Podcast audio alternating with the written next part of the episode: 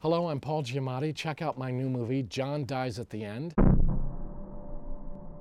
Someday you will face the unimaginable. It is physically impossible to avoid it.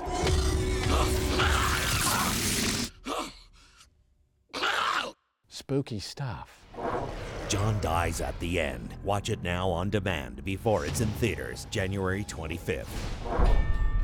You got my attention, Mr. Wong. The whole reason I wanted to do a movie like this was I wanted to have one of those like moments of like, "Ah," you know, one of those things with the monster.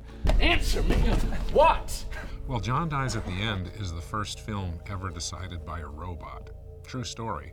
I got an email from a robot at Amazon.com because I'd been reading some uh, zombie fiction books, and it said to me, if you like that zombie fiction, you're going to love John Dies at the End.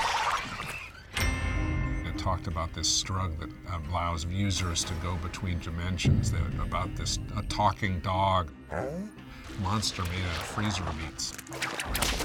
And it had me hooked. You See it with your own eyes. Do you understand? Because I just thought it was a crazy great script. I started reading the script and I knew that Don had done Bubba Ho-Tep and I love Bubba Ho-Tep, so I knew it was going to be good. This slack stuff, this sauce. You can see things you shouldn't be able to. Yeah, soy sauce. It's pretty cool. All the walls of the maze turned to glass. Now you're getting high, partner, on the soy sauce. It's got you. The soy sauce is the whole thing of the movie. I mean, it's this drug that kind of just blows reality wide open. If I show you what's in this container, you'll never feel at one with the human race.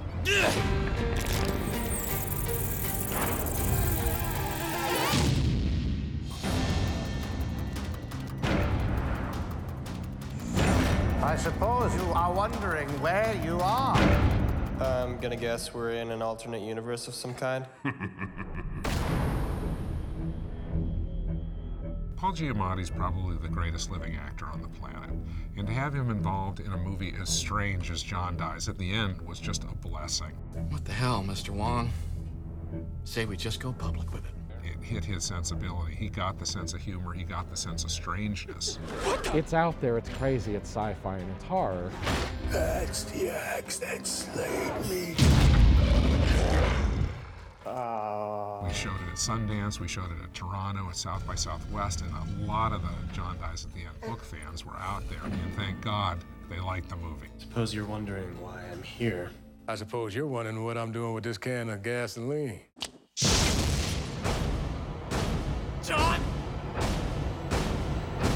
John! John! John Dies at the End. Watch it now on demand before it's in theaters January 25th.